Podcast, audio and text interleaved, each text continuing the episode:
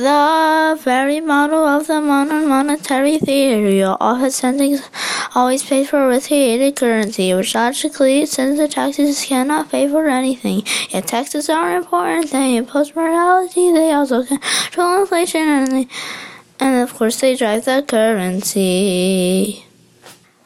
The federal government does not care about money. They only care about the resources they have domestically. They provision themselves by making people do all that it needs